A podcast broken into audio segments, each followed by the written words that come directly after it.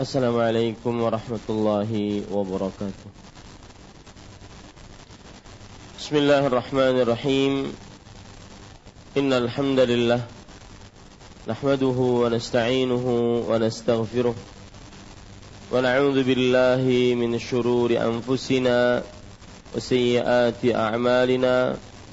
من يهده الله فلا مضل له ومن يضلل فلا هادي له. وأشهد أن لا إله إلا الله وحده لا شريك له وأشهد أن محمدا عبده ورسوله. يا أيها الذين آمنوا اتقوا الله حق تقاته ولا تموتن إلا وأنتم مسلمون. يا أيها الناس اتقوا ربكم الذي خلقكم من نفس واحدة وخلق منها زوجها وبث منهما رجالا كثيرا ونساء فاتقوا الله الذي تساءلون به والأرحام إن الله كان عليكم رقيبا. يا أيها الذين آمنوا اتقوا الله وقولوا قولا سديدا. يصلح لكم أعمالكم ويغفر لكم ذنوبكم.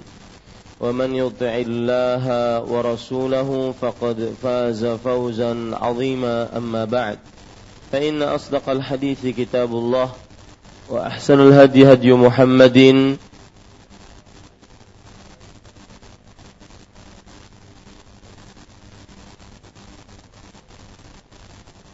كل بدعة ضلالة وكل ضلالة في النار. Alhamdulillah kita bersyukur pada Allah Subhanahu wa taala pada malam ini malam Selasa 22 Rabiul Tsani 1437 Hijriah kita duduk bersama mengkaji kembali kitab Bulughul Maram min Adillatil Ahkam yang ditulis oleh Al-Hafidh Ibnu Hajar Al-Asqalani rahimahullahu taala. Salawat dan salam semoga selalu Allah berikan kepada Nabi kita Muhammad sallallahu alaihi wa ala alihi wasallam pada keluarga beliau, para sahabat serta orang-orang yang mengikuti beliau sampai hari kiamat kelak. Dengan nama-nama Allah yang husna dan sifat-sifat yang ulia, kita berdoa, Allahumma inna na'udzubika an nusyrika bika wa nahnu na'lam wa nastaghfiruka lima la na'lam. Wahai Allah, kami berlindung denganmu dari mensyirikkanmu dalam keadaan kami menyadarinya. Dan kami mohon ampunan darimu dari mensyirikkanmu dalam keadaan kami tidak menyadarinya. Amin ya Rabbal Alamin. Para ikhwah yang dirahmati oleh Allah subhanahu wa ta'ala, pada kesempatan kali ini kita masih membaca Kitabus Salah Babul Mawaqid Kitab Salat Bab Waktu-Waktu Salat Dan pada malam hari ini kita membaca hadis yang ke-166 وعن أبي برزة الأسلمي رضي الله عنه قال كان رسول الله صلى الله عليه وعلى آله وسلم يصلي العصر ثم يرجع أحدنا إلى رحله في أقصى المدينة والشمس حية. وكان يستحب أن يؤخر من العشاء وكان يكره النوم قبلها والحديث بعدها. وكان ينفتل من صلاة الغداة حين يعرف الرجل جليسه ويقرأ بستين إلى المئة. Muttafaqun alaih. Artinya dari Abu Barzah Al-Aslami radhiyallahu anhu dia berkata Rasulullah sallallahu alaihi wa ala alihi wasallam pernah salat asar. Kemudian salah seorang di antara kami pulang ke rumahnya yang berada di ujung kota. Sementara matahari masih cerah ketika dia sampai di rumahnya. Beliau suka untuk mengakhirkan salat Isya dan tidak suka tidur sebelumnya, serta berbincang-bincang setelahnya. Beliau selesai dari mengerjakan sholat subuh ketika seseorang sudah dapat mengenali teman duduknya yang berada di sampingnya. Beliau biasa membaca 60 hingga 100 ayat ketika sholat subuh. Muttafaqun alaih. Para ikhwan yang dirahmati oleh Allah Subhanahu wa taala, kita bahas hadis ini insyaallah taala. Yang pertama, poin dari hadis ini adalah biografi perawi dari sahabat yang meriwayatkan hadis ini.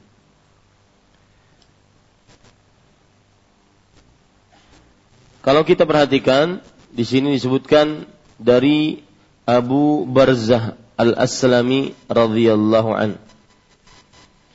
Dan Abu Barzah Al-Aslami beliau adalah seorang sahabat yang sangat terkenal dengan kunyahnya.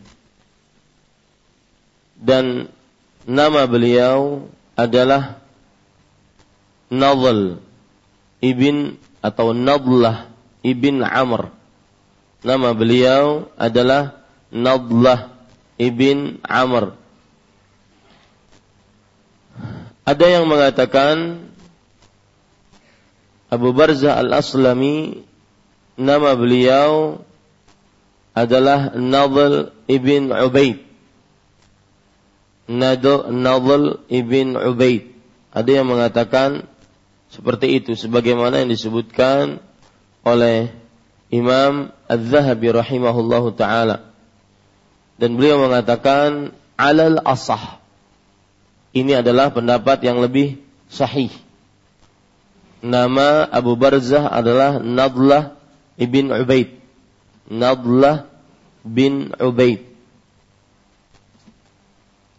Dan para ikhwan yang dirahmati oleh Allah Subhanahu wa taala, Beliau termasuk sahabat Nabi radhiyallahu anhu yang banyak mengikuti peperangan. Di antaranya yaitu penaklukan kota Khaybar. Kemudian penaklukan kota Mekah. Dan sampai kepada zaman dari setelah Abu Bakar As-Siddiq radhiyallahu anhu.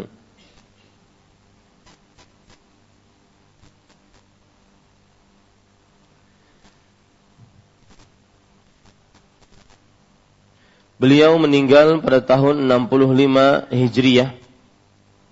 Beliau meninggal pada tahun 65 Hijriah.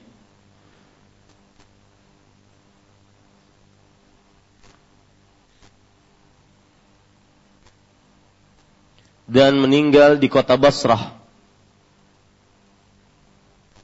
Meninggal di kota Basrah.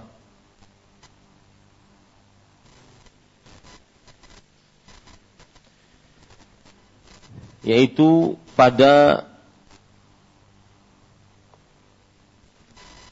kekhalifahan Abdul Malik ibn Marwan radhiyallahu taala. Abdul Malik ibn Marwan yang jelas itulah Abu Barzah Al-Aslami radhiyallahu anhu. Dan beliau lah yang membunuh Ibnu Khatal. Ibnu Khatal pada penaklukan kota Mekah. Yang mana saat itu Ibnu Khatal sedang bergelantungan di kelambu Ka'bah berdasarkan perintah Rasul Shallallahu Alaihi Wasallam. Dan beliau juga ikut peperangan memerangi kaum Khawarij di daerah Ahwaz. Kaum Khawarij di daerah Ahwaz. Ahwaz. Jadi saya ulangi Abu Barzah Al-Aslami radhiyallahu anhu adalah nama beliau atau beliau lebih dikenal dengan kunyahnya, masyhur bi kunyati. Kemudian nama beliau Nadlah bin Amr atau Nadlah bin Ubaid. Dan ini pendapat yang lebih kuat. Kemudian beliau ikut peperangan Khaybar, penaklukan kota Mekah, penaklukan kota Taif. Kemudian beliaulah yang membunuh Ibnu Khatal, Ibnu Khatal pada penaklukan kota Mekah. Ketika itu Ibnu Khatal sedang bergelantungan di kelambu-kelambu Ka'bah. Dan beliaulah juga ikut peperangan kaum Khawarij, yaitu memerangi kaum Khawarij di Al-Ahwaz. Dan beliau meninggal pada tahun 65 Hijriah. Meninggal pada tahun 65 Hijriah pada kepemimpinan atau kekhalifahan Al-Walid bin Al Abdul Malik bin Al-Walid. Abdul Malik ibn Al-Walid. Taib. Dari Abu Barzah Al-Aslami radhiyallahu anhu. Poin yang kedua yaitu makna hadis ini. Dari Abu Barzah Al-Aslami radhiyallahu anhu dia berkata, Rasulullah sallallahu alaihi wasallam pernah salat asar. Di sini perhatikan kata pernah. Kata pernah. Rasulullah sallallahu alaihi wasallam pernah salat asar. Mungkin digaris bawahi atau diberikan catatan kaki. Pernah yang dimaksud di sini maksudnya adalah sering.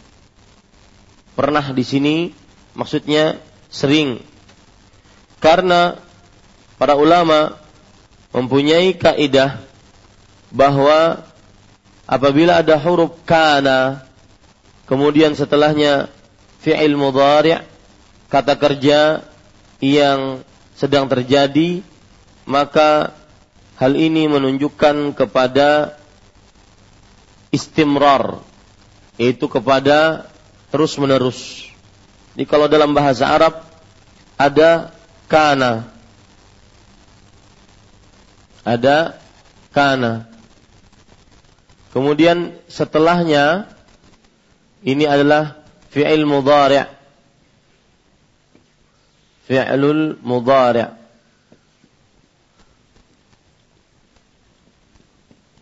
Fi'il mudhari' artinya kata kerja langsung maka ini menunjukkan kepada istimrar. Istimrar artinya adalah terus menerus. Artinya merupakan kebiasaan Rasulullah Sallallahu Alaihi Wasallam. Maka kalau diartikan pernah kurang cocok sebenarnya. Makanya di garis bawahi Rasulullah Sallallahu Alaihi Wasallam sering sholat asar bukan pernah sering sholat asar. Kemudian salah seorang di antara kami pulang ke rumahnya. Karena Rasulullah sallallahu alaihi wasallam yusallil asra. Rasulullah sallallahu alaihi wasallam sering salat asar. Kemudian salah seorang di antara kami pulang ke rumahnya. Ya, di sini sebutkan thumma yarji'u ahaduna ila rahlihi. Rahl adalah rumah atau tempat tinggal. Di sini disebutkan kemudian salah seorang di antara kami pulang ke rumahnya. Pulang ke rumahnya maksudnya adalah tempat tinggalnya, tempat berdiamnya. Rumahnya di sini maksudnya tempat tinggalnya atau tempat ting rumahnya, tempat tinggalnya ataupun tempat diamnya. Fi aqsal Madinah yang berada di ujung kota. Ujung kota, kota yang dimaksud adalah kota Madinah. Ujung kota, kota yang dimaksud adalah kota Madinah. Wasyamsu hayyatun.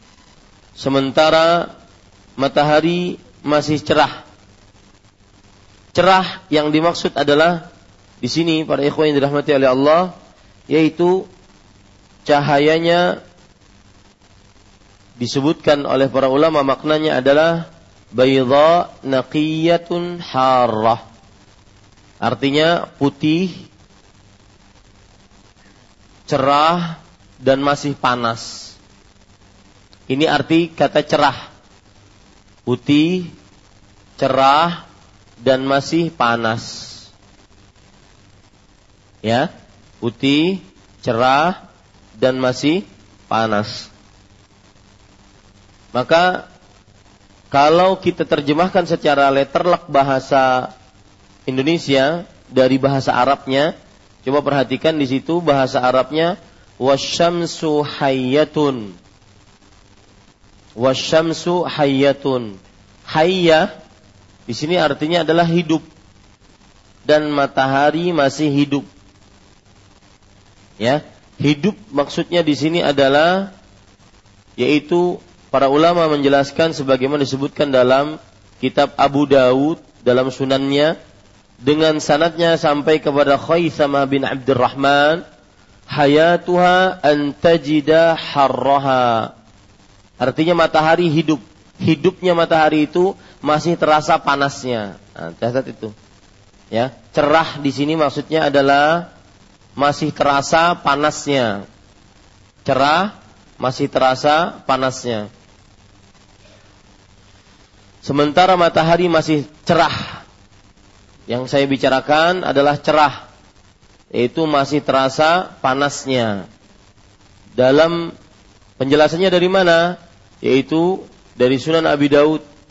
Dari Khaysamah bin Abdurrahman. Bahwa maksud dari cerah adalah masih merasakan panasnya. Berarti benar-benar di awal waktu.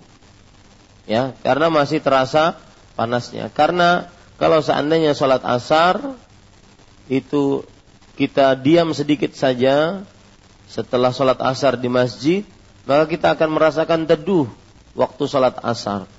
Akan tetapi ketika disebutkan di sini bahwa wasyamsu hayyatun dan matahari masih hidup yaitu masih terasa panasnya ini menunjukkan pelaksanaan sholat asar benar-benar di awal waktu karena matahari masih terasa panasnya ketika dia sampai di rumahnya ini dari penerjemah saja beliau kemudian disebutkan wakana yastahibbu nah ini sama ini juga fi'il kana, kemudian setelahnya ada yastahibbu.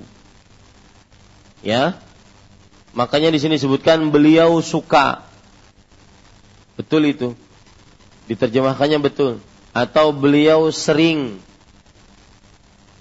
suka gitu ditambahi boleh juga. Beliau sering suka untuk mengakhirkan sholat isya. Di sini ada penjelasan nantinya ya beliau sering suka untuk mengakhirkan sholat isya. Maka pentingnya mempelajari bahasa karena setelahnya fi'il mudhari kata kerja langsung menunjukkan sering. Berarti dianjurkan memang untuk mengakhirkan sholat isya. Tapi nanti ada penjelasannya. Kemudian wakana yakrohu lihat di sini. Ya, sama ada kana, ada yakrohu. Diterjemahkan dan tidak suka tidur. Yakrohu nauma qablaha wal haditha ba'daha. Tidak suka tidur sebelumnya serta berbincang-bincang setelahnya. Bisa ditambahi tidak sering suka. Tidak sering suka. Karena ada kana kemudian fi'il mudhari' Ada kana, kemudian kata kerja langsung. Tidak sering suka tidur sebelumnya. Artinya sebelumnya di sini adalah sebelum sholat isya. Dicatat kenapa tidak suka Rasul Shallallahu Alaihi Wasallam tidur sebelum sholat isya? Karena jika terlalu nyenyak maka akan kehilangan sholat isya. Karena jika terlalu nyenyak, akan kehilangan sholat isya. Yang kedua, jika dia bangun, maka akan bangun dalam keadaan malas. Akhirnya mengerjakan sholat isya dalam keadaan malas.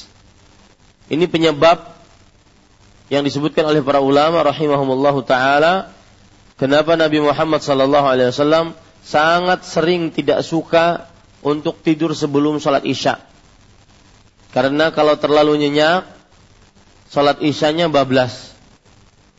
Kalau terlalu, eh, kalau dipotong tidurnya, maka bangun dalam keadaan malas, sholatnya pun dalam keadaan malas. Ya, ini para ikhwan yang dirahmati oleh Allah Subhanahu wa taala. Kemudian di sini sebutkan serta berbincang-bincang al hadis dalam dalam uh, bahasa Arabnya wal haditha ba'daha. Hadis artinya berbincang-bincang. Ya, dari kata haddatha yuhadditsu. Artinya berbincang-bincang serta berbincang-bincang setelahnya. Ini pun nanti ada penjelasannya. Apakah semua perbincangan setelah sholat isya diharamkan atau dimakruhkan? Jadi ada beberapa sisi nanti pembicaraannya. Ada apa itu perbincangan? Ya, yang kedua, apakah semua perbincangan diharamkan? Yang ketiga, apakah dimakruhkan atau diharamkan? Kita akan bahas nanti ketika kita mempelajari hukum dan uh, pelajaran dari hadis ini serta berbincang-bincang setelahnya. Maksud setelahnya adalah setelah sholat isya. Dicatat sebab kenapa Rasul Shallallahu Alaihi Wasallam sering membenci untuk berbincang-bincang setelah sholat isya. Sering membenci. Sebabnya adalah karena menyebabkan kepada begadang yang menyulitkan bangun malam atau sholat subuh.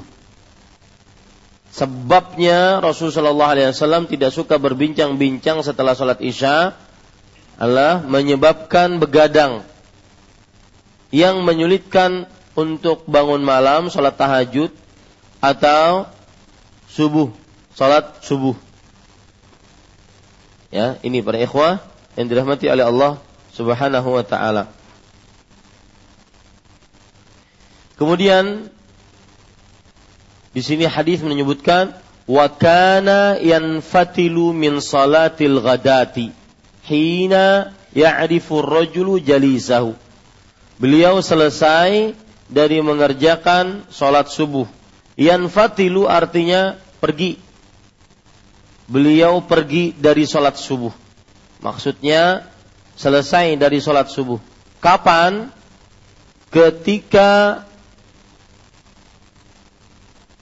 Afwan. Di situ disebutkan min salatil ghadat. Dari salat ghadat.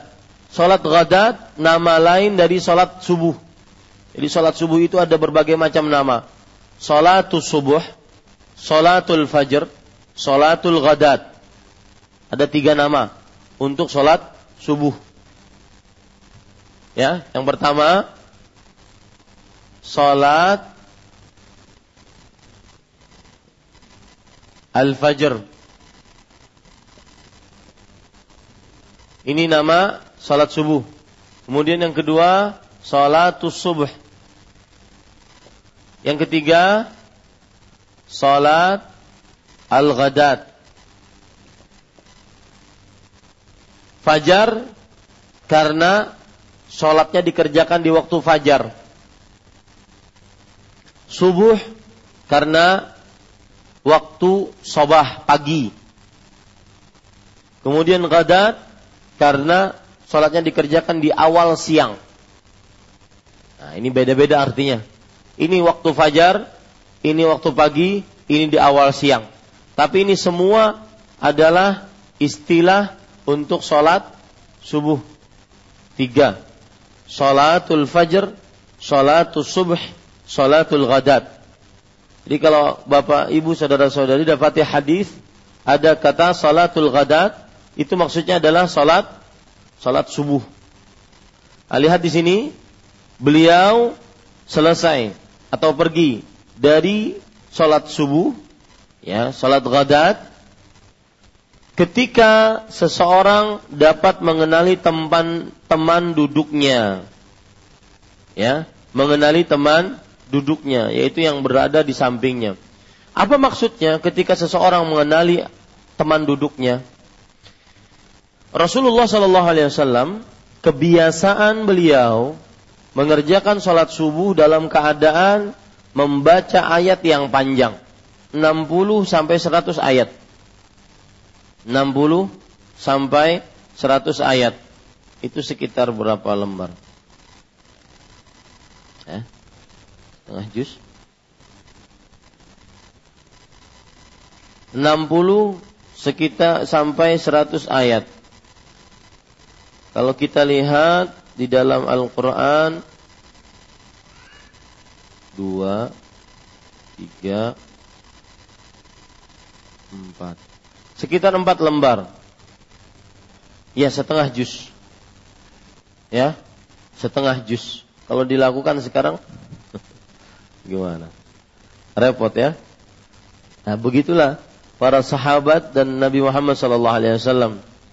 Mereka nah, Nabi Muhammad sallallahu alaihi wasallam perhatikan di sini, beliau sholatnya tetap di awal waktu sholat subuhnya. Cuma karena bacaannya lama, akhirnya setelah Assalamualaikum warahmatullahi Assalamualaikum warahmatullahi samping kanan samping kiri beliau kenal. Orang eh, para sahabat kenal.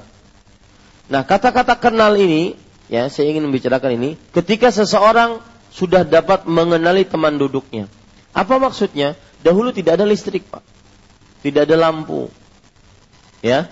Jadi kalau subuh ya benar-benar tidak terlihat. Makanya kan ada hadis riwayat Tirmidzi, "Basyiril masya'in fi dhulami ila al-masajidi bin nuri tam yaumal qiyamah." Artinya, berikan kabar gembira kepada orang-orang yang berjalan di kegelapan menuju masjid-masjid uh, dengan mendapatkan pahala cahaya yang sempurna pada hari kiamat. Kenapa? Karena dahulu kalau sudah malam gelap seperti ini, terbenam matahari, maka tidak ada kelihatan apa-apa. Dan ini yang kadang-kadang kita membuat kita di era ini tidak bersyukur atau kurang bersyukur. Kenapa? Karena matahari terbenam, merasa gelap sedikit, klik listrik. Dahulu tidak ada listrik. Dan itulah perkataan Fudail bin Iyad rahimahullah yang mengatakan ketika setiap kali beliau membaca surat Al-Balad ayat 7 sampai 8 Allah Subhanahu wa taala berfirman alam naj'al lahu ainain Apakah bukankah kami telah menjadikan untuk manusia dua mata walisanan wa syafatain satu lisan dan dua bibir. Ketika beliau membaca ayat ini, beliau sering menangis. Kenapa? Karena bersyukur kepada Allah Subhanahu wa taala. Ketika ditanya, beliau mengatakan, "Hal bitta lailatan syakiran lillah an ja'ala laka 'ainaini tubsiru bihima?" Apakah engkau suatu malam pernah berada dalam keadaan bersyukur kepada Allah yang telah menjadikan untukmu dua mata yang dengannya kamu bisa melihat. Dua mata ini akan terasa sekali nikmat tersebut tatkala malam hari. Karena nikmat akan terasa ketika dicabut dari seorang manusia. Ini garis bawahi baik-baik, Pak. Nikmat akan terasa ketika dicabut dari seorang manusia. Seorang merasakan dia punya gigi kapan? Ketika dia tidak punya gigi. Seorang merasakan dia punya kepala kapan? Ketika dia sakit kepala. Tidak mempunyai kepala yang yang normal. Maka kesehatan akan terasa ketika dicabut dari seorang manusia. Nikmat sehat akan terasa ketika dicabut dari seorang manusia. Nah ini yang perlu kita pahami baik-baik ketika seseorang sudah dapat mengenali teman duduknya. Jadi dulu gelap, sholat itu nggak tahu ini samping kanan, samping kiri siapa. Ya. Karena gelap. Nah, karena Nabi Muhammad SAW salatnya itu 60 sampai 100 ayat, maka panjang. Akhirnya beliau uh, setelah sholat subuh itu agak tinggi matahari. Fajarnya sudah hilang, sudah terang. Akhirnya setelah sholat subuh melihat siapa kanannya, siapa kirinya. Itu maksudnya. Mengenali teman duduknya. Ya, mungkin bisa digarisbawahi karena karena dahulu tidak ada cahaya sehingga sholat dalam kegelapan. Itu maksud mengenali teman duduknya. Dan setelah sholat subuh, maka terlihatlah siapa teman duduknya. Karena sholat subuhnya dalam keadaan panjang. Ya, dalam keadaan panjang. Mungkin sesekali imam bisa melaksanakan ini. Sesekali. Ya. Sesekali. Ini baca surat As-Sajdah aja sudah banyak yang batuk kering kata Mas Farhan.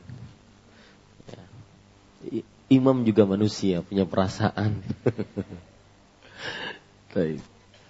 Beliau biasa membaca 60 hingga 100 ayat ketika sholat subuh. Ya, ini kebiasaan beliau. Wa yaqra'u bisittin ilal mi'ah. 60 sampai 100 ayat. Taib. Itu adalah poin kedua, penjelasan terhadap hadis. Poin ketiga, derajat hadis ini. Derajat hadis ini disebutkan oleh Al-Hafidh Ibnu Hajar Al-Asqalani rahimahullah muttafaqun alaih. Artinya hadis yang disepakati oleh Imam Bukhari dan Imam Muslim untuk diriwayatkan dalam kitab sahih mereka berdua. Dan hadis ini adalah fi ghayatis sihhah. Tingkat kesahannya sangat luar biasa. Ya. Jadi tidak ada ke, e, keraguan di dalamnya bahwasanya hadisnya adalah hadis yang yang sahih. Ini para ikhwah yang dirahmati oleh Allah Subhanahu wa taala. Taib. Sebelum kita mengambil hukum dan pelajaran dari hadis ini, kita baca hadis yang ke-167. Karena sambungannya. Karena sambungannya. Wa indahuma min hadithi Jabirin radhiyallahu anhu wal isya'a ahyanan yuqaddimuha wa ahyanan yuakhiruha إذا ra'ahum ijtama'u ajjal wa idza ra'ahum abta'u akhar. Was-subha صلى الله عليه sallallahu alaihi wasallam yusalliha bighalas. Dalam riwayat keduanya dari Jabir radhiyallahu an, ada kalanya beliau melakukan salat Isya pada awal waktunya dan ada kalanya beliau mengerjakannya di akhir waktunya. Jika beliau melihat mereka yaitu para sahabat, telah berkumpul. Maka beliau pun menyegerakannya. Dan jika beliau melihat mereka terlambat, maka beliau pun mengakhirkannya. Sedangkan untuk sholat subuh, Nabi Muhammad Sallallahu Alaihi Wasallam biasa mengerjakannya pada waktu masih gelap, awal fajar sadik tiba, menurut penerjemah. Tapi poin pertama dari hadis ini yaitu Eh, biografi perawi yang meriwayatkan hadis ini. Beliau bernama Jabir bin Abdullah radhiyallahu an. Ya, beliau bernama Jabir bin Abdullah. Dan Jabir bin Abdullah salah seorang sahabat Rasulullah sallallahu alaihi wasallam yang minal mukthirina fil hadis.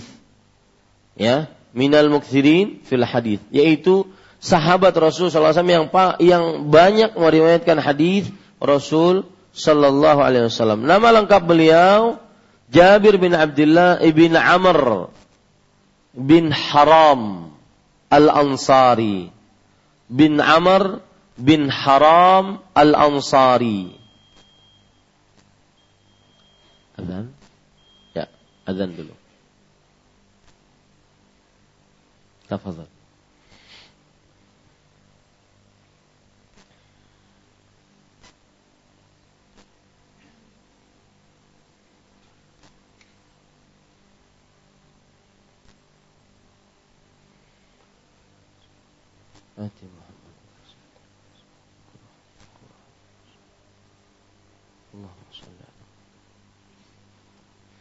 Ya, kita lanjutkan. Poin pertama dari hadis ini adalah biografi perawi yang meriwayatkan hadis ini. Beliau adalah Jabir bin Abdullah.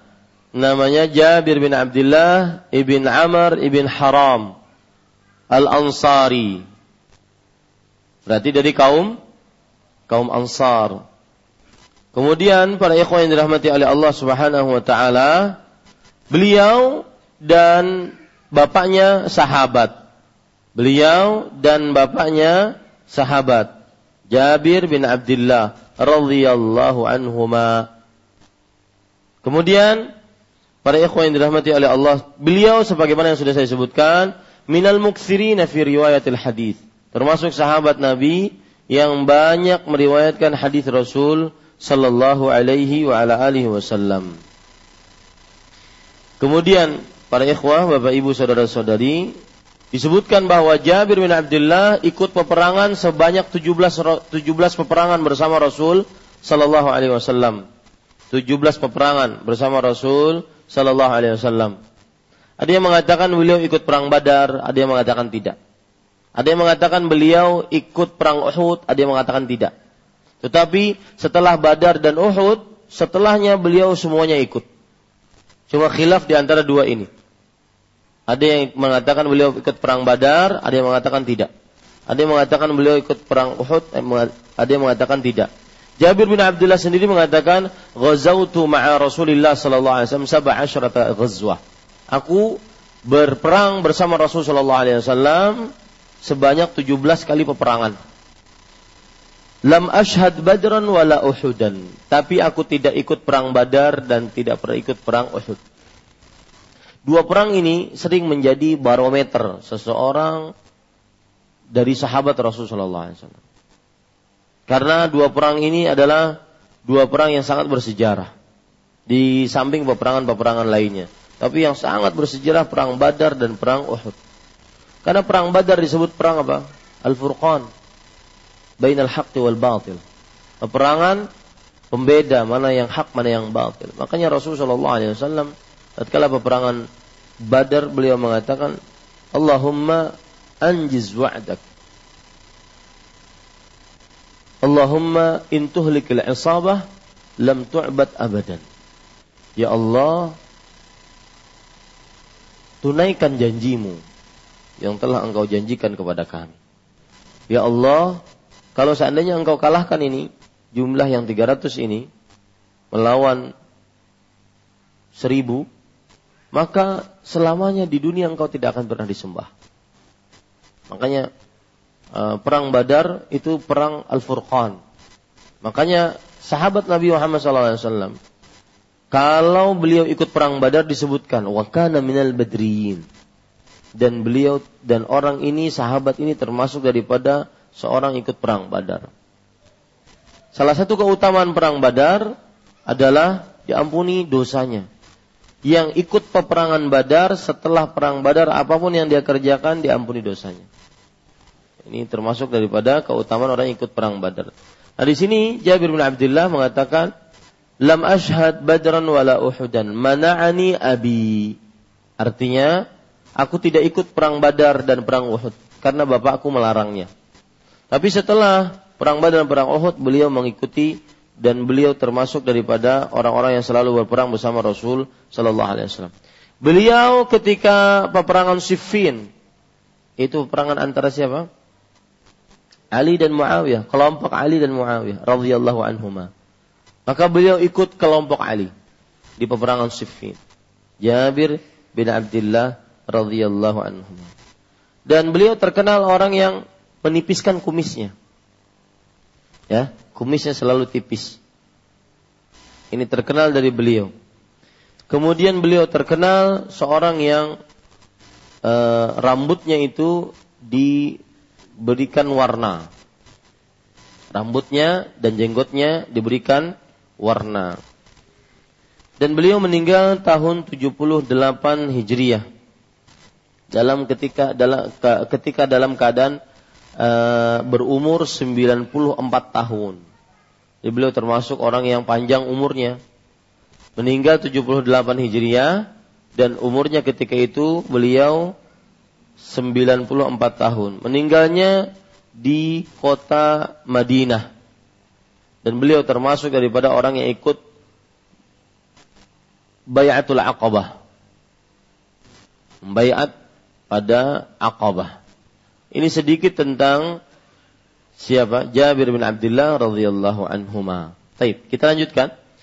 Uh, poin kedua dari hadis ini 167 yaitu penjelasan terhadap hadis ini. Kita baca. Dan dalam riwayat keduanya, dan dalam riwayat keduanya. Keduanya kembali ke mana? Imam Bukhari dan Muslim. Catat itu. Dan dalam riwayat keduanya. Keduanya di sini adalah riwayat Bukhari dan Muslim. Ya, garis bawahi itu baik-baik. Dari hadis Jabir radhiyallahu anhu ada kalanya beliau melaksana melakukan sholat isya pada awal waktunya. Nah, di sini Al-Hafidh Ibnu Hajar ingin menjelaskan bahwa salat Isya itu bisa dikerjakan di awal waktu, bisa dikerjakan di akhir waktu. Tetapi kebanyakan yang dilakukan oleh Rasulullah SAW apa? Di awal waktu, di akhir waktu. Ya, makanya di riwayat kedua ini penjelasan dari riwayat sebelumnya, yaitu melakukan sholat isya pada awal waktu. Dan ada kalanya beliau mengerjakannya di akhir waktunya. Lihat di sini ada dua. Ya, ada kalanya beliau mengerjakan di akhir waktunya. Jika beliau melihat idza ra'ahum ijtamau ajjal. Jika beliau melihat mereka yaitu para sahabat telah berkumpul, maka beliau pun menyegerakannya. Ya. Ini berarti ada batasan. Kapan Rasulullah Shallallahu alaihi wasallam menyegerakannya? Kalau melihat para sahabat sudah sudah kumpul. Taib. Wa idza ra'ahum abtau akhar. Dan jika beliau melihat para sahabat terlambat, maka beliau mengakhirkannya. Mengakhirkan waktu sholat isya sampai di akhir waktu. Dan itu waktu yang paling utama menurut beberapa riwayat hadis Rasul Shallallahu Alaihi Wasallam. Kemudian wasubha karena Nabi Shallallahu Alaihi Wasallam yusalliha ghalas. Nah ini, ini penjelasan. Sedangkan untuk sholat subuh Nabi Muhammad SAW biasa mengerjakan, ya, ini sama Ya, kana yusalliha. Lihat, ada di situ. Kana Nabi SAW yusalliha. Sebagaimana penjelasan tadi. Apabila ada kana, kemudian apa? Fi'il mudhari. Kata kerja langsung menunjukkan kepada sering terus menerus. Maka di sini sebutkan, sedangkan untuk sholat subuh Nabi Muhammad SAW biasa, sering mengerjakannya pada waktu galas. Galas yaitu disebutkan oleh para ulama, galas artinya adalah waktu yang belum terlihat seseorang. Belum terlihat seseorang. Galas artinya waktu yang belum terlihat seseorang. Dan sudah masuk waktu fajar, tapi sangat gelap. Ya, fajarnya masih awal fajar. Makanya dalam terjemahan kita awal fajar sodik tiba. Waktu masih gelap, yaitu awal fajar sodik tiba. Kemudian poin yang ketiga dari hadis ini yaitu hadis ini riwayat Bukhari Muslim. Sahih, tidak ada keraguan di dalamnya. Kita baca riwayat selanjutnya yaitu 168. Karena masih berkaitan dengan 166 167. Kita baca.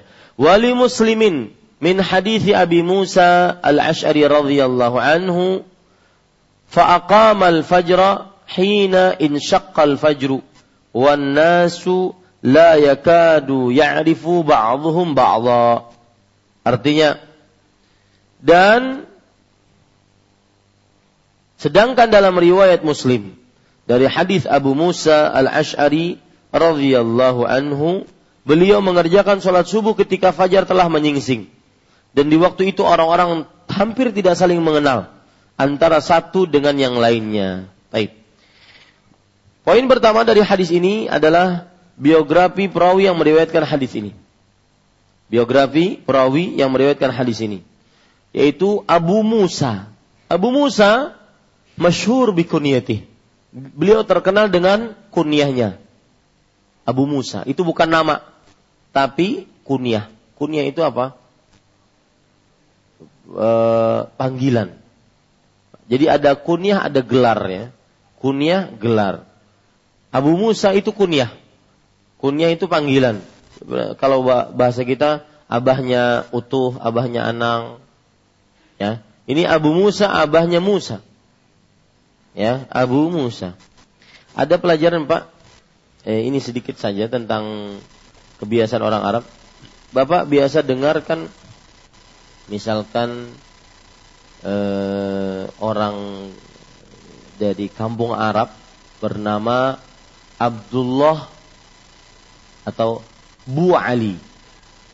Bu Ali. Ya, Abu Ali.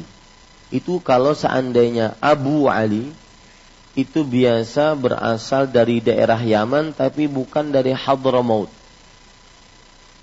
Tapi kalau Ba Ali, Ba Hanan, Ba apa lagi, Ba Ba pokoknya Ba di depannya itu biasa berasal dari Hadramaut. Itu bedanya. Ya. Kalau ada bu, bu itu bu, dari Yaman tapi bukan dari Hadramaut. Tapi kalau ba, ba apa gitu, ah? Ba alwi, nah itu dari Hadramaut. Ba alwi. Asalnya dari Aba alwi. Ya, sampai ke Indonesia Ba alwi. Ah, begitu ceritanya. Itu kebiasaan mereka. Jadi terkenal orang misalkan Bahanan, ada ustaz namanya Bahanan. Nah, itu e, berarti dari Hadramaut. Ya, seperti itu. Baik. Abu Musa al-Ash'ari, beliau terkenal dengan kunyahnya. Namanya siapa? Abdullah bin Qais bin Sulaim. Abdullah bin Qais bin Sulaim. Dan beliau dari kabilah Asyairah. Sebuah kabilah yang ada di tanah Arab, di kota Madinah. Ya. Di kota Madinah.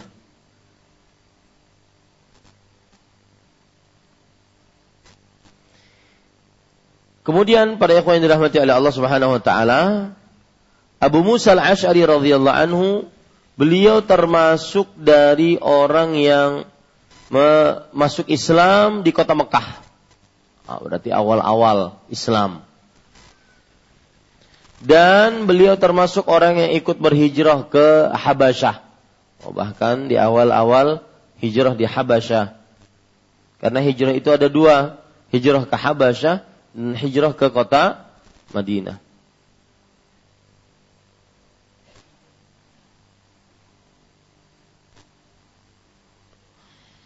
Abu Musa al-Ash'ari radhiyallahu anhu terkenal dari kelompok yang Ash'ariyin yaitu kaum dari kabilah yang bernama Ash'ariyin makanya disebut dengan Abu Musa al-Ash'ari. Al-Ash'ari ini ada riwayat mengenai mereka. Coba perhatikan saya bacakan hadisnya. Inni la a'rifu aswata rufqatil ash'ariyin bil Qur'an hina yadkhuluna bil lail وأعرف منازلهم من min بالقرآن بالليل وإن كنت لم أرى منازلهم حين lam ara بالنهار. ومنهم حكيم إذا لقي nahar wa minhum hakim idza laqiya قال khail aw qala al adu أن qala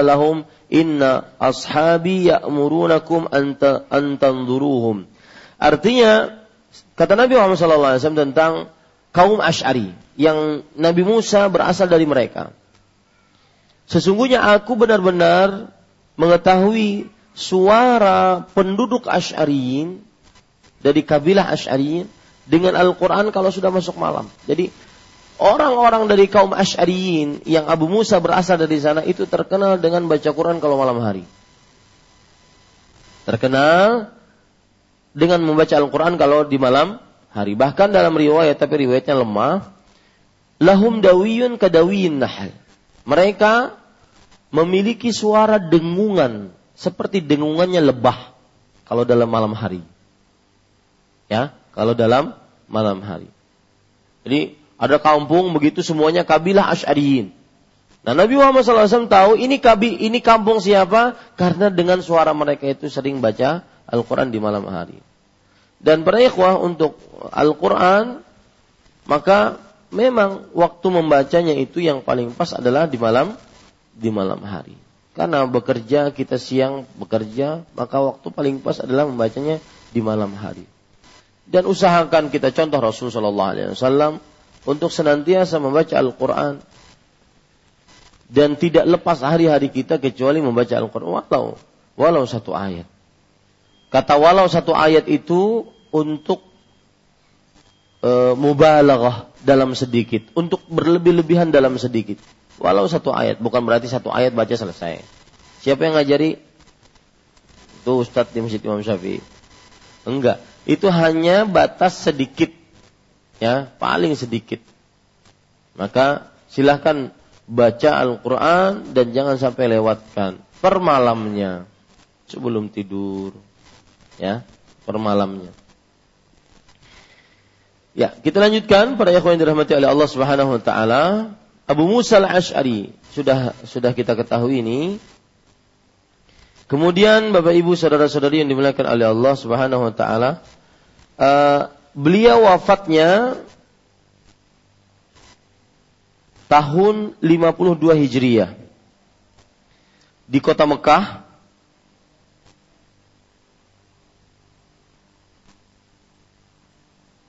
Tahun 52 Hijriah. Di kota Mekah. Baik. Para ikhwan yang dirahmati oleh Allah kita lanjutkan poin kedua dari hadis ini yaitu penjelasan terhadap hadis ini. Sedangkan dalam riwayat Muslim dari dalam riwayat Muslim maksudnya Imam Muslim. Ya, dalam kitab sahihnya. Sedangkan dalam riwayat Muslim yaitu maksudnya Imam Muslim dalam kitab sahihnya. Dari hadis Abu Musa Al-Asy'ari radhiyallahu anhu. Beliau mengerjakan sholat subuh. Yaitu beliau di sini siapa? Nabi Muhammad sallallahu alaihi wasallam. Mengerjakan sholat subuh ketika fajar telah menyingsing. Insyaqqal fajru ya ketika fajar telah menyingsing. Para ikhwan yang dirahmati oleh Allah Subhanahu wa taala, maksud fajar telah menyingsing adalah ketika fajar telah terbit. Ketika fajar telah terbit. Menyingsing di sini maksudnya adalah terbit. Di waktu orang-orang hampir tidak saling mengenal antara satu dengan yang lainnya. Ini sekedar penjelasan riwayat penjelasan. Apa maksud ghalas? Ghalas artinya adalah yang awal fajar. Yang mana sangat gelap, yang mana orang-orang tidak bisa mengenal satu dengan yang lainnya. Nah, itu ghalas. Ya, awal fajar. Nah, di sini nanti terjadi penjelasan atau perbedaan pendapat. Mana yang paling utama mengerjakan sholat subuh? Apakah di awal waktu atau di akhir waktu? Karena nanti ada hadis Rasulullah Wasallam yang berbunyi asfiru bil fajri. Terangkan waktu fajar baru sholat subuh. Terangkan waktu fajar baru sholat subuh. Artinya tinggikan matahari dulu, terangkan kelihatan orang semua baru sholat subuh. Nah, mana yang lebih utama? Apakah mengerjakannya di awal waktu ketika masih gelap, ketika tidak saling mengenal karena saking gelapnya, ataukah di akhir waktu ketika sudah terang. Karena ada hadis berbunyi tadi terangkan salat fajar. Fa innahu a'zamu lil ajr. Sesungguhnya pahalanya lebih besar. Nah lihat ini. Sesungguhnya pahala lebih besar. Kalau dikerjakan salat subuh di akhir waktu sesungguhnya pahala lebih besar. Sudah terang sesungguhnya pahala lebih besar. Nah, bagaimana ini kita akan bahas nanti insyaallah taala. Tapi poin ketiga dari hadis ini, hadis ke-168 adalah uh, derajat hadis ini. Hadis ini sahih, riwayat Muslim, tidak ada keraguan di dalamnya. Sekarang kita kembali kepada hadis yang ke-166. Dan kita ambil jadi 166, 167, 168 hukum dan pelajaran dari hadis ini. Yang pertama, hukum dan pelajaran dari tiga hadis ini adalah dianjurkan untuk menyegerakan sholat asar.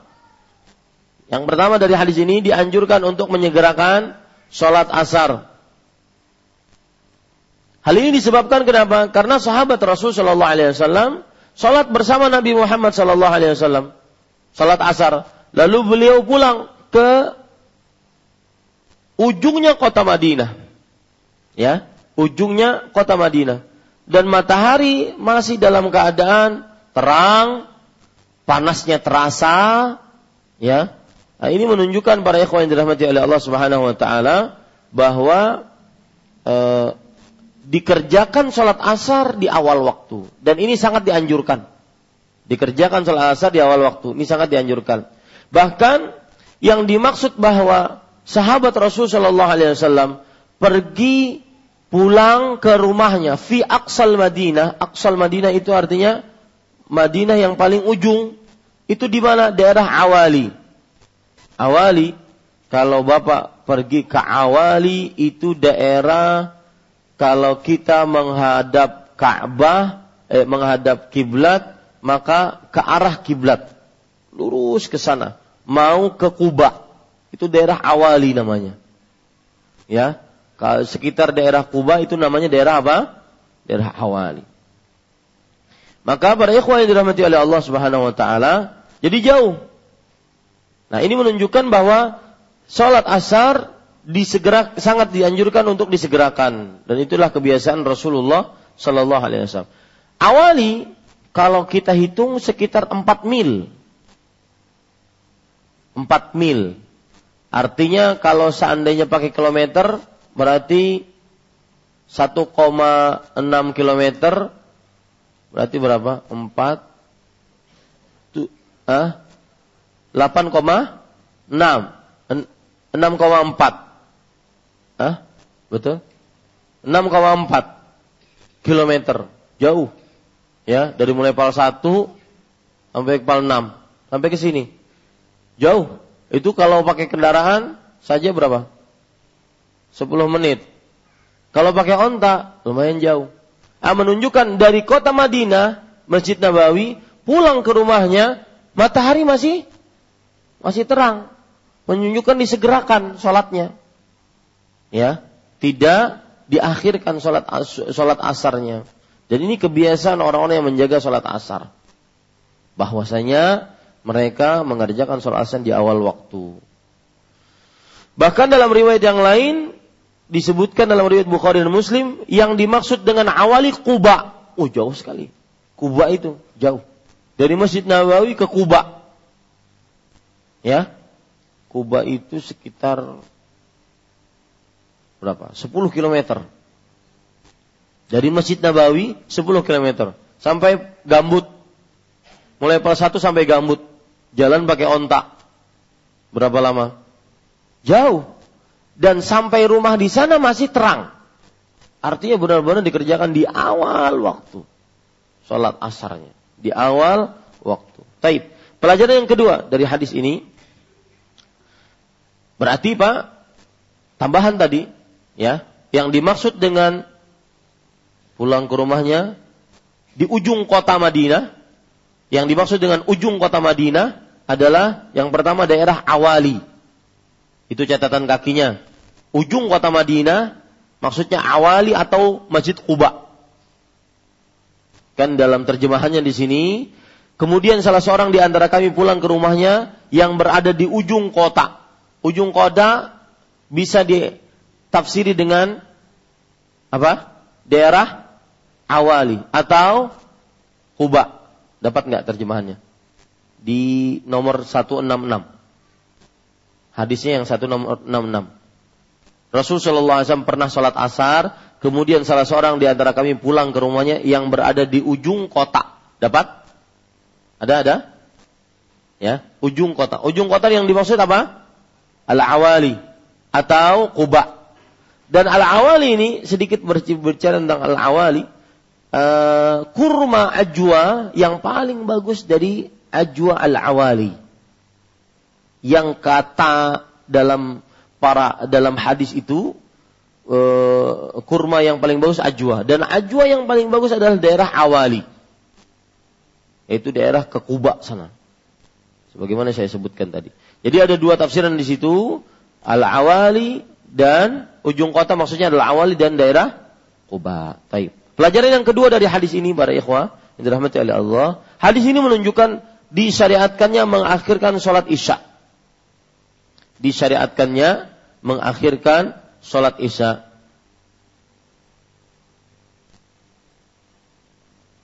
Taib. Dengan syarat beliau melihat keadaan para jamaah. Dengan syarat beliau melihat keadaan para jamaah. Kalau para jamaahnya sudah berkumpul, maka beliau segerakan. Kalau berjamaah jamaahnya belum berkumpul, maka beliau akhirkan. Nah, para ikhwan yang dirahmati oleh Allah. Jadi, saya ulangi, faedah kedua dari hukum dari hadis ini adalah hadis ini menunjukkan disyariatkannya mengakhirkan sholat isya. Disyariatkan. Mengakhirkan sholat isya. Artinya sholat isya diakhirkan itu ada syariatnya gitu loh. Ya, bukan eh, kita bikin-bikin sendiri enggak. Tapi sholat isya diakhirkan itu ada syariatnya. Tapi dengan catatan, apa catatannya? Sesuai dengan keadaan jamaah. Jamaahnya jika sudah berkumpul maka beliau tidak akhirkan tetapi beliau segerakan. Tapi kalau belum berkumpul maka beliau mengakhirkan dan mengakhirkan ini berarti ada syariatnya. Jadi kalau ada orang mengakhirkan sholat isya seperti kita sekarang hampir setiap malam diakhirkan sholat isya, maka ini ada syariatnya, ya, ada syariat dalam Islam. Tapi para ikhwan yang dirahmati oleh Allah Subhanahu wa taala.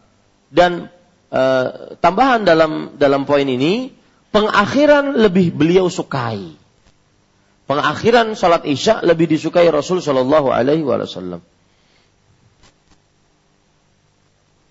Pengakhiran lebih beliau sukai.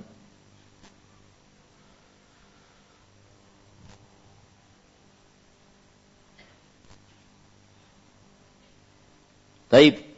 Para ikhwan yang dirahmati oleh Allah Subhanahu wa taala. Kemudian hadis ini menunjukkan juga bahwa makruhnya tidur sebelum Isya makruhnya tidur sebelum isya. Dan tadi sudah kita sebutkan, kenapa makruhnya tidur sebelum isya? Ada beberapa sebab. Ditakutkan terlalu nyenyak. Ataupun kalau tidak nyenyak, akhirnya memutuskan tidurnya. Maka bangun dalam keadaan malas. Akhirnya sholat isya pun dalam keadaan malas. Baik. Pelajaran selanjutnya yang kita bisa ambil dari hadis ini adalah hadis ini menunjukkan kepada makruhnya berbincang-bincang setelah sholat isya. Berbincang-bincang setelah sholat isya.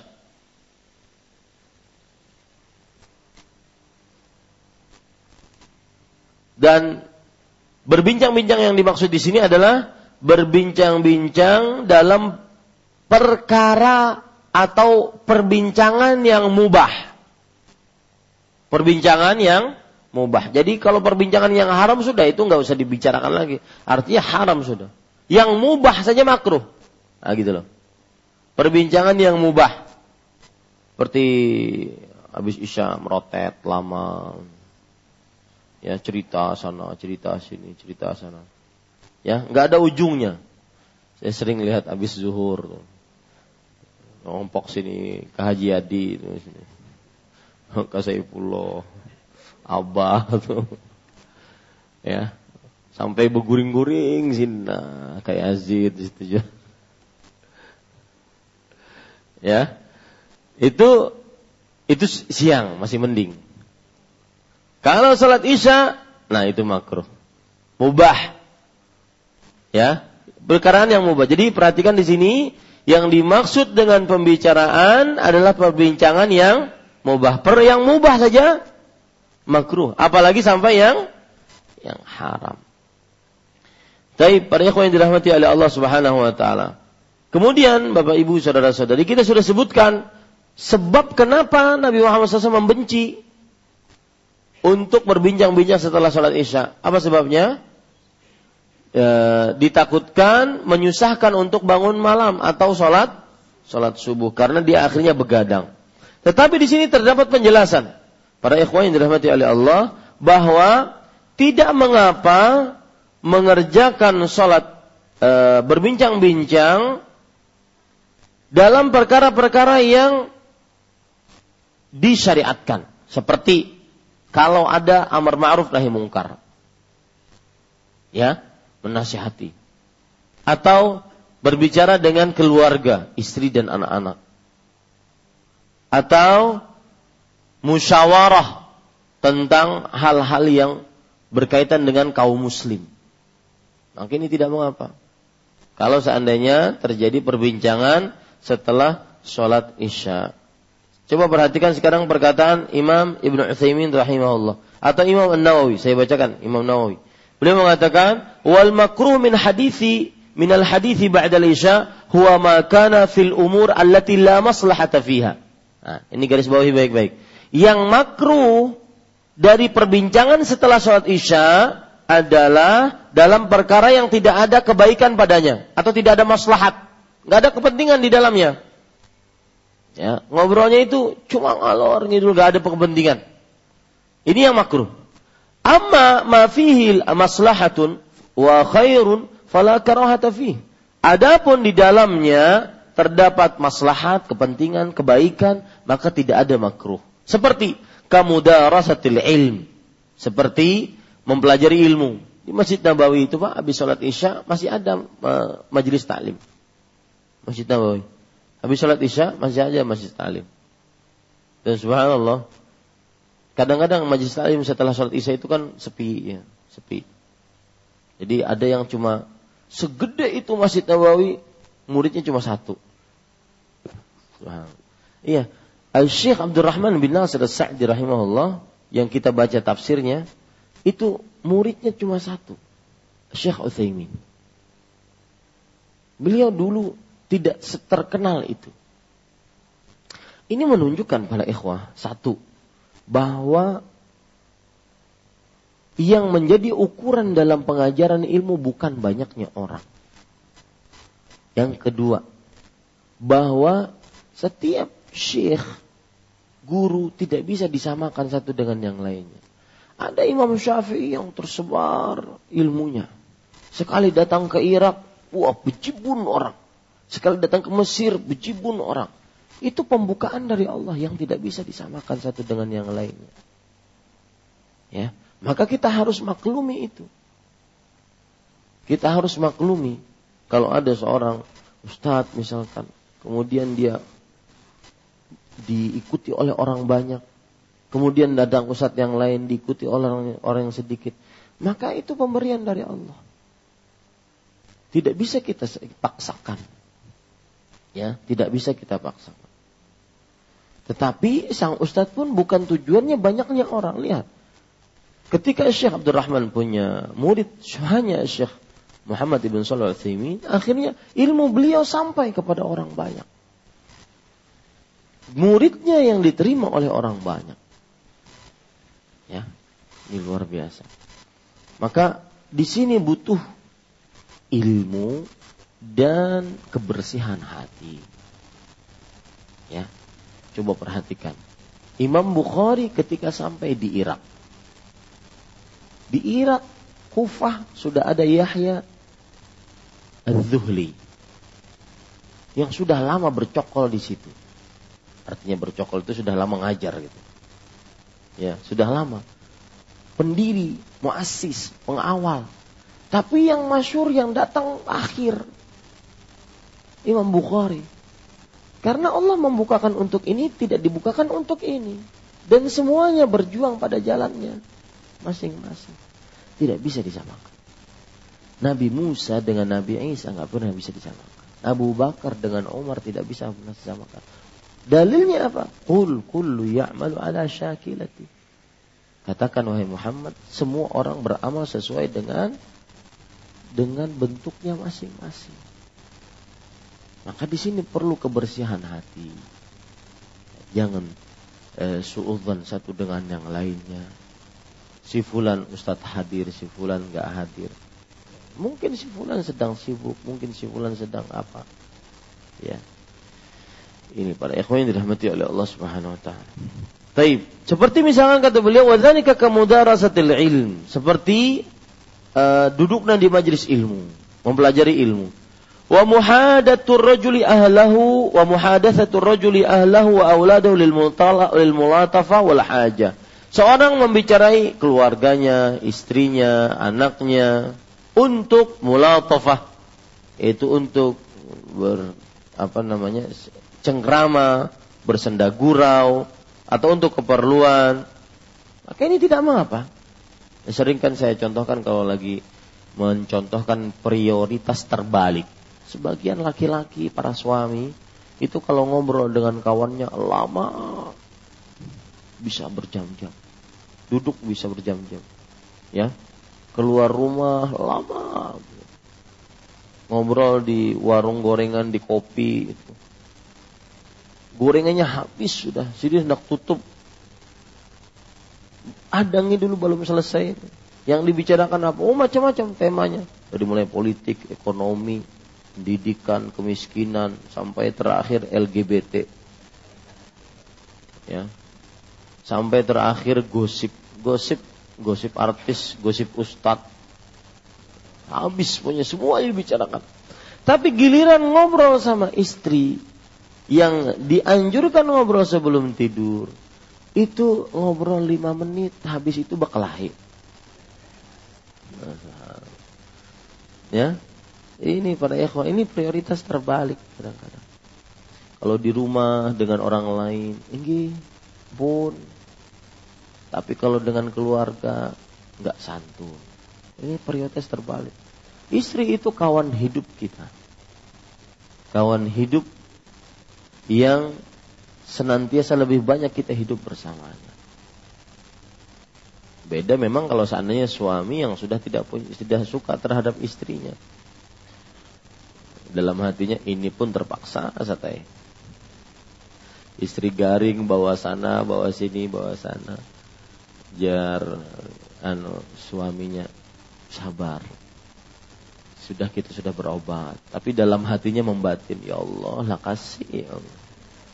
Masih banyak yang lain mengantri. Ada seorang suami, seorang istri pun seperti itu kadang-kadang. Sudah muar benar lawan suaminya. Pernah datang pertanyaan kepada saya di majelis, Ustadz apa hukumnya berdoa kepada Allah dengan seperti ini, ya Allah masukkan saya ke dalam surga. Tapi mun lakin ulun masuk surga, jangan bertamukan kami lagi. Ini gimana? Jangan tamukan kami lagi. Rupanya dia sudah bosan sekali dengan ini lagi, pian lagi. Ya. Maka para ikhwan yang dirahmati oleh Allah, jawabannya untuk di surga, maka tidak ada di surga itu kecuali keindahan, kesenangan, ketentraman, dan semisalnya. Taib.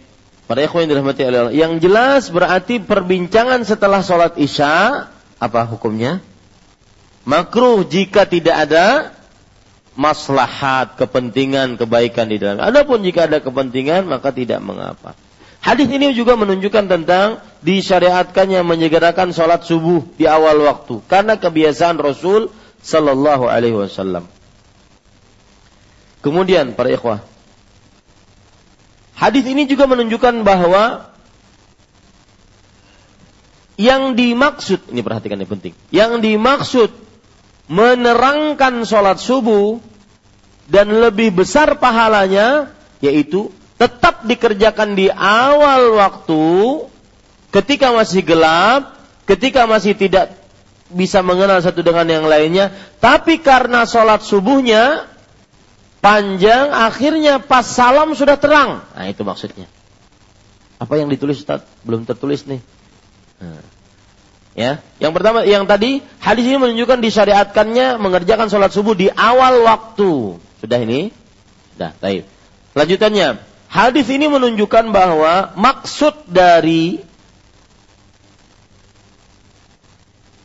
menunggu waktu terang untuk sholat subuh dan lebih besar pahalanya adalah maksud dari menunggu waktu terang untuk sholat subuh dan lebih besar pahalanya adalah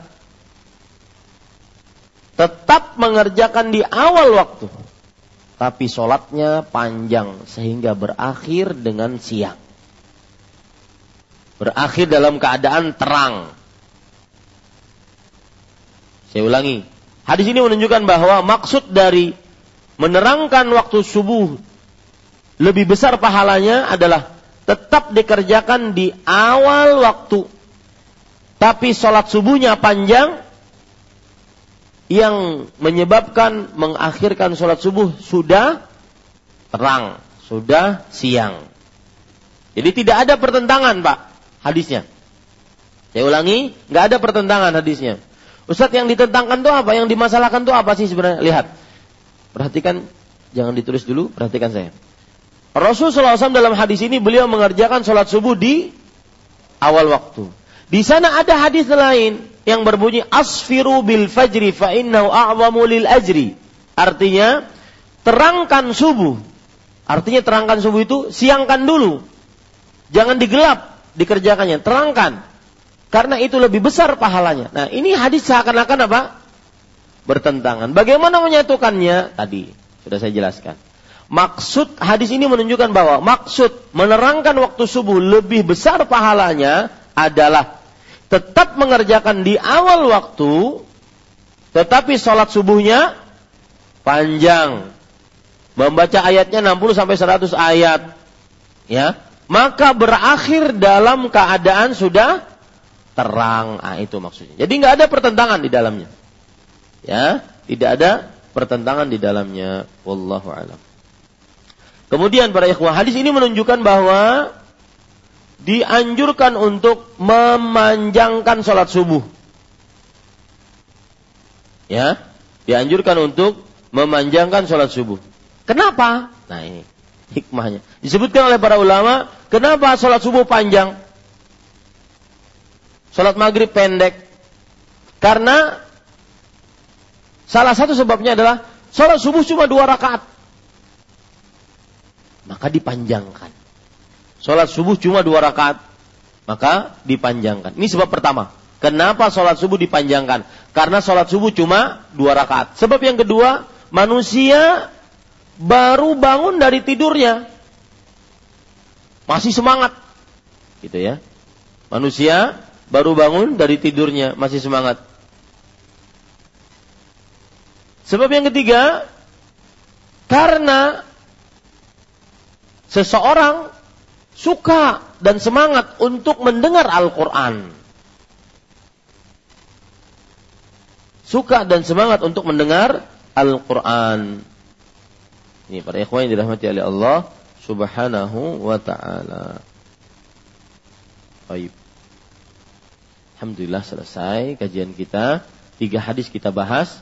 Walhamdulillahirabbil alamin. Taib, jika ada yang ingin ditanyakan. Nah, silakan.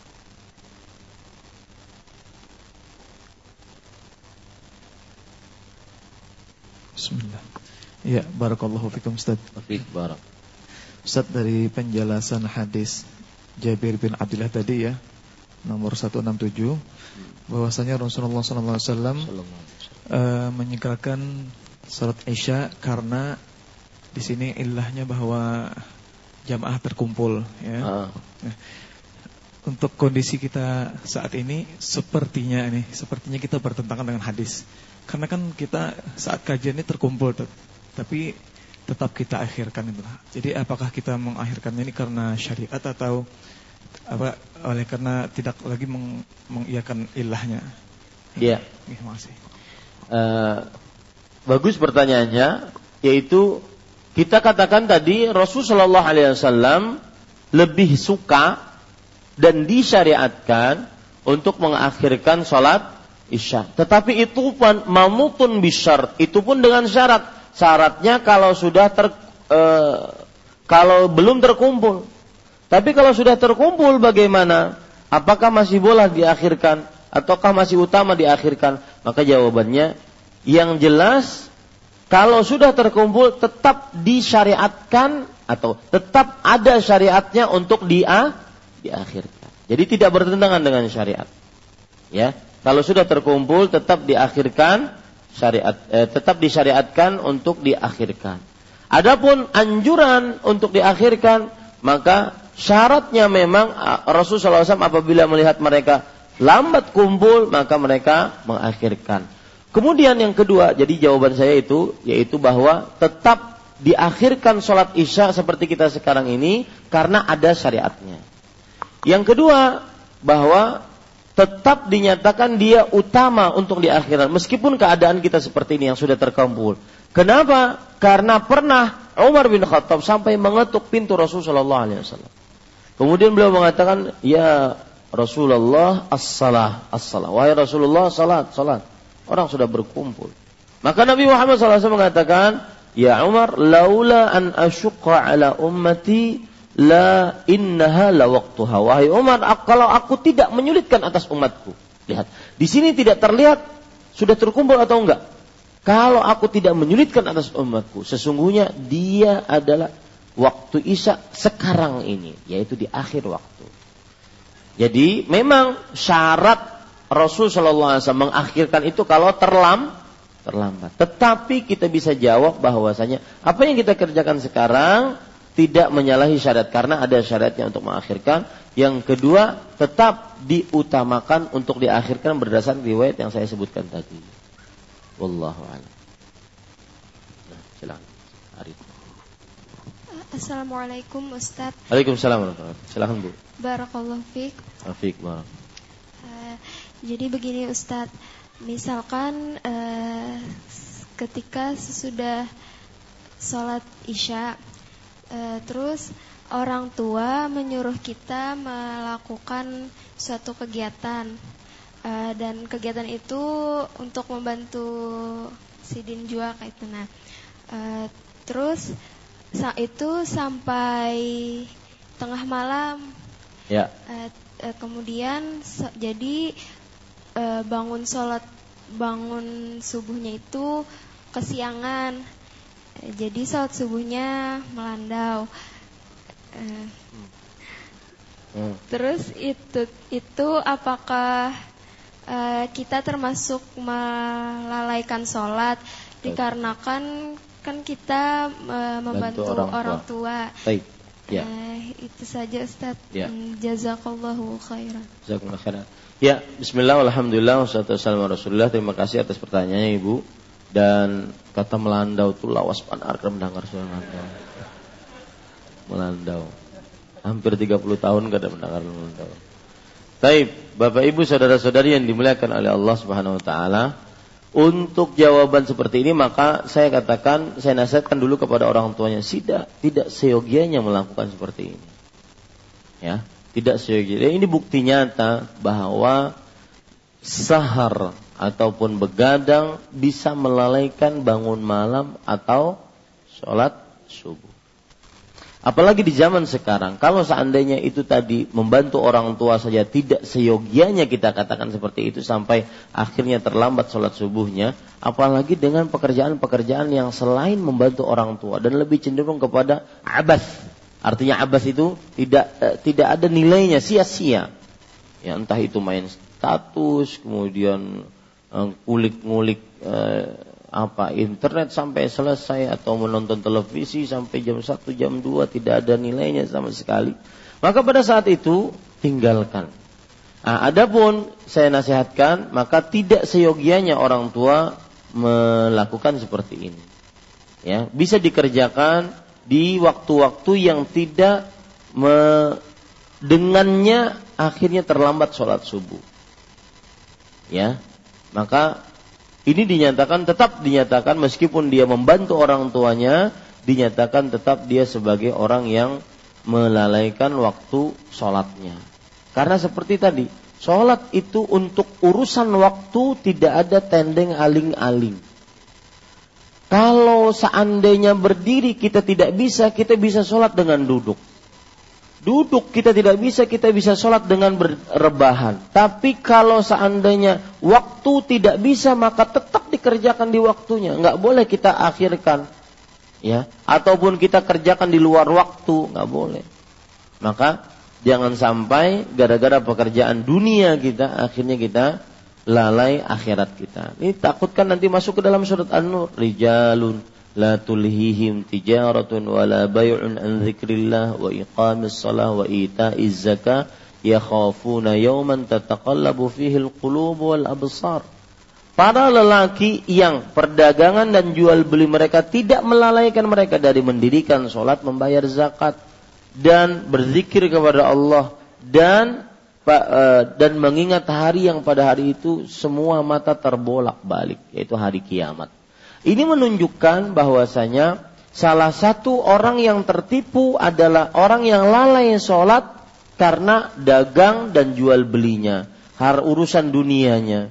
Maka saya nasihatkan kepada saudari yang bertanya dan kepada orang tuanya hendaknya menjaga waktunya sehingga sholatnya terutama subuhnya tidak terlambat. Dan orang yang sholat subuh terlambat itu sangat kehilangan banyak sekali pahala. Ya, banyak sekali pahala kehilangan. Wallahu alam. Kemudian para ikhwah, para suami Salah satu kewajiban kita itu adalah kita akan diminta pertanggungjawaban atas anak dan istri kita. Maka jangan ingin masuk surga sendirian. Ya. Maksudnya apa? Kita mungkin sholat subuh berjamaah. Tapi istri kita masih tidur, anak-anak kita masih tidur sampai matahari sudah terbit. Eh, ini tidak benar. Bangunkan. Bahkan saya mendapat, pernah mendengar ceramah uh, Ustadz Al-Fadhil Yazid Abdul Qadir Jawa Hafizahullah bahwa beliau kadang terlambat masbuk, masbuk beliaunya. Gara-gara beliau membawa anaknya yang susah bangun, kemudian sholat bersama-sama untuk berjamaah. Ya, kadang kita memperhatikan kita tidak masbuk, tapi anak istri kita terlambat sholat subuhnya. Ini tidak benar. Maka bangunkan mereka. Dan siapa yang anak-anaknya terbiasa untuk bangun subuh maka alhamdulillah itu fabiha ni'mah itu adalah nikmat Allah Subhanahu wa taala. Maka jangan mau masuk surga sendirian. Itu tanggung jawab kita, istri dan anak-anak kita. Wallahu a'lam. Nah. Assalamualaikum warahmatullahi wabarakatuh. Assalamualaikum. Ustaz tentang penghitungan waktu sholat asar Ustaz di aplikasi jadwal sholat biasanya di HP itu ada perbedaan antara perhitungan standar di sini yang dimaksud standar itu Syafi'i, Maliki, Hambali. Kemudian yang tersendiri Hanafi. Maksudnya perbedaan antara Hanafi dengan yang lain ini apa Ustaz? Iya, di kalau kita belajar e, mazhab perbandingan mazhab, maka jumhur mengatakan bahwa e, sholat asar masuk ketika tulu azil karrojul. Artinya ketika bayangan seseorang seperti panjangnya badan aslinya. Itu pendapat jumhur. Tapi untuk madhab Hanafi maka mereka lebih mengakhirkannya sampai bayangan seseorang dua kali lipat dari baru masuk sholat asar. Makanya terjadi perbedaan pendapat. Ya begitu. Wallahu a'lam. Nah.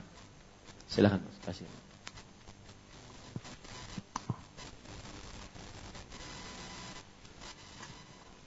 Terima kasih Ustaz. E, tentang yang mau saya tanyakan tentang batas akhir waktu Isya Ustaz. Seperti pendapat saya Usaimin kalau nggak salah beliau berpendapat bahwa tidak ada waktu daruratnya. Ya. Benar. Nah pertanyaannya apakah itu berarti bahwa ada waktu jeda antara akhir waktu Isya dengan awal waktu subuh. Ya. Itu aja. Ya, kalau kita melihat pendapat beliau pada waktu eh, pekan yang lalu kita sudah sebutkan pendapat Syekh Muhammad bin Shalih Al bahwasanya beliau berpendapat sholat isya itu tidak ada waktu darurat dan waktunya yang paling akhir adalah pertengahan malam, nisful lail. Berarti ada waktu jeda antara sholat isya dengan awal waktu sholat subuh. Iya, menurut pendapat beliau ini. Karena orang yang uh, sudah sampai pertengahan malam, maka berarti dia waktu itu akhir waktu sholat isya. Ya, akhir waktu sholat isya. Berarti ada jeda antara pertengahan malam, misalkan di sini jam 12, jam 12 sampai jam 5 itu berarti waktu yang tidak ada sholat di dalamnya. Di sinilah terletak agak lemahnya pendapat ini.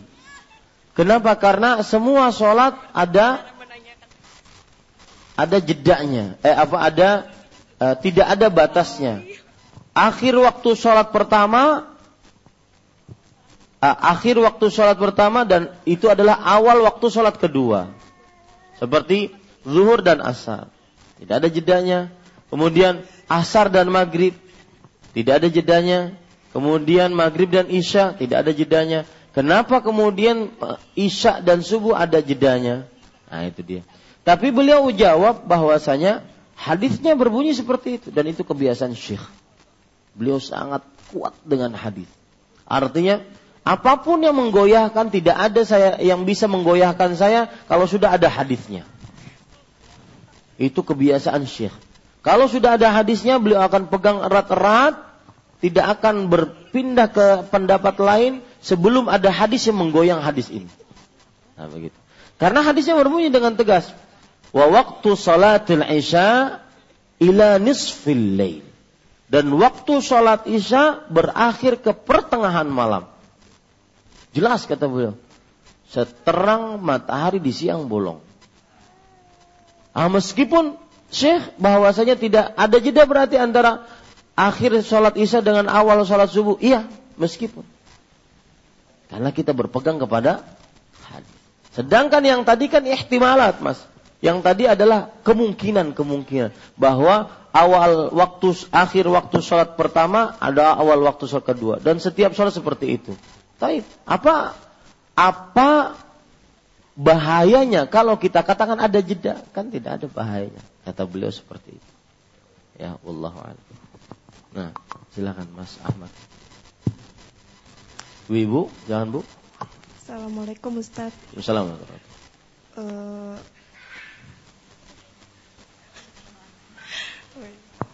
uh, kita kan ketika ter, masuk sholat waktu sholat ya kita memiliki punya memiliki anak, yeah. anak bayi, lalu kita harus kadang-kadang harus menidurkan dia dulu, uh, lalu ikut kalau tertidur, menidurkan uh, menidurkan bayinya dulu, uh, lalu setelah itu sholat. Atau jika tidak menunggu ayahnya pulang, hmm. apakah hal tersebut juga termasuk meremehkan sholat. Iya. Uh, yang kedua, uh, jika tangan orang seseorang yang terluka terluka serius, lalu harus bertayamum atau wudhunya berwudhu begitu. Yang kedua belum paham saya apa yang kedua?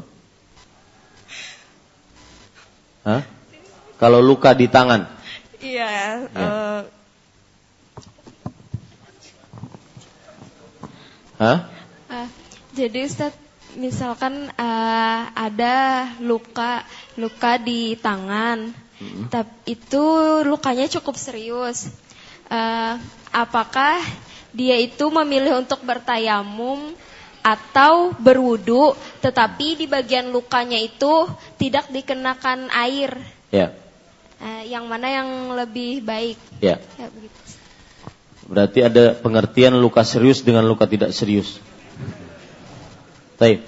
Yang pertama yaitu tentang e, seorang ibu yang mengurus anaknya. Apakah kalau seandainya sang an, sa, oh, sudah waktu, sudah masuk waktu sholat, kemudian dia sibuk dengan anaknya, maka jawabannya seperti yang saya ucapkan tadi, untuk sholat, ya, dia sangat erat dengan waktu. Maka bagaimanapun usahakan sang ibu ini tetap mengerjakan sholat di awal waktu. Jangan dia kemudian menyibukkan dirinya dengan anaknya yang menyebabkan dia akhirnya mengerjakan sholat di akhir waktu ataupun e, di luar waktu. Dan itu semua kategori tetap disebut sebagai meremehkan sholat. Meskipun sedang ngurus anak Ustaz. Iya, meskipun sedang ngurus anak. Allah berfirman dalam Al-Quran, Ya ayuhalladzina amanu, Inna min azwajikum wa auladikum aduwwan lakum fahdharu. Wahai orang yang beriman, sesungguhnya dari anak kalian, istri kalian adalah musuh bagi kalian. Maka hati-hati terhadap mereka. Imam Ibnu Katsir ketika menafsiri musuh di sini maksudnya adalah gara-gara anak seseorang terputus hubungan kekerabatan. Dan gara-gara anak seseorang berani mengerjakan maksiat kepada Allah.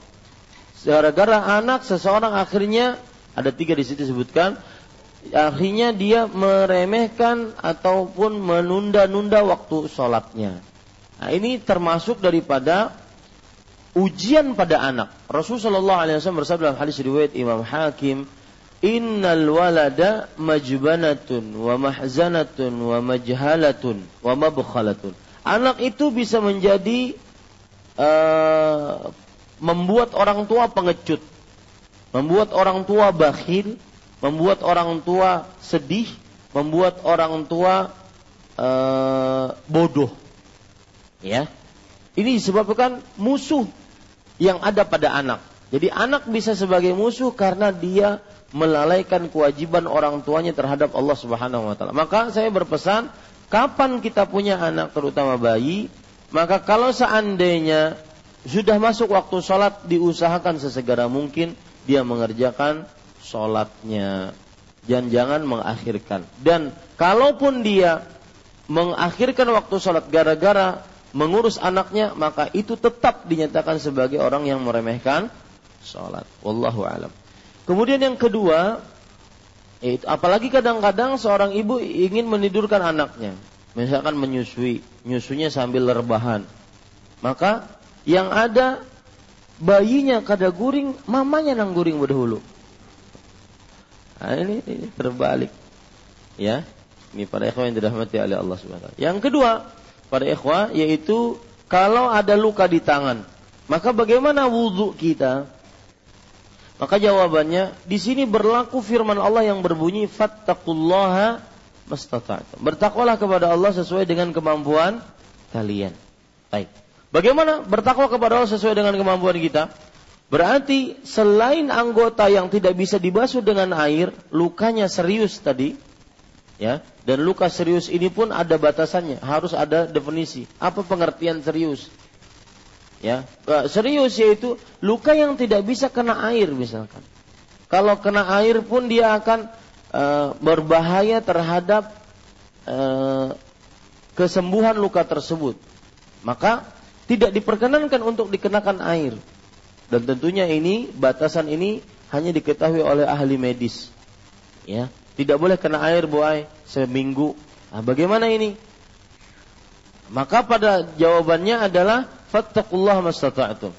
Idza amartukum bi syai' fa'tu minhu mastata'tum. Jika aku ke, perintahkan kepada kalian untuk mengerjakan sesuatu, maka kerjakan sesuai dengan kemampuan kalian. Nah, jadi bagaimana? Tetap kita berwudu. Seperti biasa, kemudian kalau seandainya kita bisa kita basahi tangan kita, kemudian kita usap. Kalaupun sama sekali tidak boleh kena air, maka kita hanya melakukannya secara tayamum. Tayamum itu bagaimana? Jadi kita letakkan tangan kita ke debu yang suci, kemudian kita eh, apa namanya? Kita usap. Ya. Oh berarti Ustaz tayamum itu bukan hanya seperti yang sudah kita pelajari. Enggak. Tidak, tetapi tayamum juga bisa bagian-bagian lain. Misalkan kaki yang kena luka, maka kakinya bisa ditayamumi. Padahal tayamum tidak ada kaki kalau tayamum biasa. Ya, tayamum biasa itu kapan bisa dikerjakan?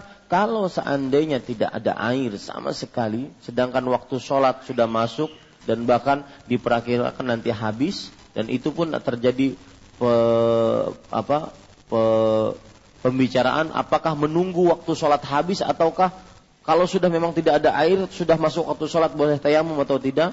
Itu nanti kita bahas kalau lagi tayamum. Yang kedua kalau tidak bisa memakai air sama sekali yang apabila dia memakai air akan sangat membahayakan dia. Maka boleh pada saat itu bertayamum. Tapi selama anggota tubuh yang lain masih bisa memakai air maka yang luka serius tadi diusap saja. Diusapnya cara dua, baik dengan mengusap yang ada airnya ataupun dengan tidak ada airnya kemudian kita e, letakkan ke mana? Ke debu atau tanah yang suci maka kita kemudian usap. Seperti itu Ibu. Ya, mudah-mudahan bisa dipahami.